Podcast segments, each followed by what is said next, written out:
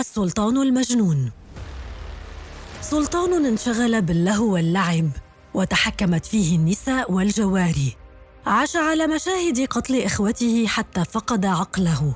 وصل للحكم بالصدفة وكانت نهايته الأعدام. إبراهيم الأول السلطان المجنون. ولد إبراهيم الأول عام 1615 والده هو السلطان العثماني أحمد الأول. والدته هي السلطانة الشهيرة كوثم أحد أشهر حريم آل عثمان والتي تحكمت في كل شاردة وواردة خلال حياتها.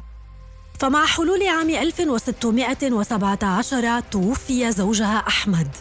وبالتحالف مع الجيش الانكشارية مكنت ابنها مراد الرابع من الوصول للحكم وباتت هي السلطانة المتحكمة في الدولة. حتى قامت باغتيال السلطان عثمان الثاني عام 1622 وعلى الرغم من دعمها لابنها مراد عاشت معه حالة من التوتر حيث عمل على تقليص نفوذها وحاول إبعادها عن السلطة لكنه فشل. وفي النهاية توفي عام 1640 خلال تلك السنوات الطويلة كان إبراهيم يعيش في عزلة طويلة. فيما كان يعرف بأقفاص الأمراء وهو أشبه بسجن محترم حيث يمنع من التواصل مع أحد وذلك خوفا من محاولته الانقلاب على أخيه. وفي ذات الفترة شهدت الدولة صراعا عنيفا بين الإخوة وهدد مراد أخاه إبراهيم عدة مرات بالقتل ما خلق أزمات نفسية كبيرة له. لكن وقوف والدته كوثم معه منع مراد من قتل الأخير. وباعتبار أن السلطان مراد لم يكن ولي للعهد من ذريته. فكان إبراهيم هو السلطان القادم. فعقب وفاة مراد تمت مبايعة إبراهيم على السلطنة.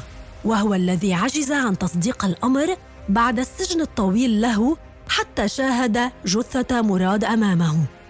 مع وصوله للسلطة عادت القوة لكوثم في القصر. خاصة أنها تعيش مع ابنها المضطرب ما مكنها أكثر بالتحكم في مفاصل الدولة. وأول ما فعلته كان التخلص من أبرز الرجال داخل القصر. وكان حينها الصدر الأعظم قرى مصطفى باشا حيث اعتبرته أنه يمثل تهديدا كبيرا لها وللسلطان. لتأمر إبراهيم بإعدامه والذي نفذ ذلك على الفور. إلا أن مشكلة كبيرة عاشتها كوثم وهي الجواري. ففي عهد ابنها إبراهيم ازداد عددهم في قصر السلطان وباتت مرافقتهن لفراشه أسهل شيء بالنسبة لأي جارية ليتحول إلى دمية بيد الجواري. وكانت أبرزهن شكر بارا والتي حولته إلى مجنون باللهو واللعب.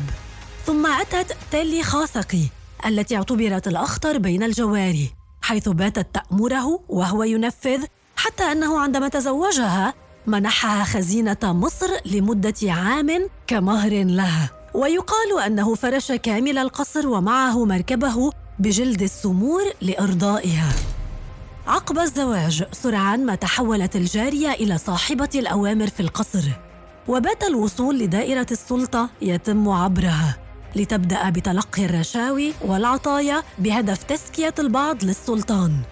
وهو كان ينفذ الأوامر دون التعرف على الشخص. ومن بين هؤلاء كان حسين أفندي والذي عين كبير لكتاب القصر الهيموني دون أن تكون له الكفاءة والخبرة. ومن ثم رقي لكي يصل إلى منصب قاضي عسكر الأناضول. في تلك الأثناء كان السلطان يبعد أمه أكثر وأكثر عن السلطة. حتى أنه نفاها في قصر توب كابي ومع مرور السنوات قررت إزاحته من الواجهة وساعدها أكثر تصرفاته الغريبة التي باتت تزعج الشعب وتمنح كوثم القوة لخلعه خاصة بعدما تخلف عن دفع الرواتب لجنده بسبب فراغ خزينة الدولة التي صرفها على الجواري. تحالفت كوثم من جديد مع جيش الانكشارية والذين قاموا بثورة على إبراهيم عام 1648 وطالبوا حينها بخلع الصدر الأعظم. سارع إبراهيم بتنفيذ مطالبهم وسلمهم أحمد باشا وقتل على يدهم وعينوا مكانه قوجة محمد باشا والذي كان من أقرب الرجال لكوسم بعدها بمدة قصيرة اتجهت أنظار كوسم والانكشارية لإبراهيم ليصفوه بالمجنون وأنه غير صالح لحكم الدولة.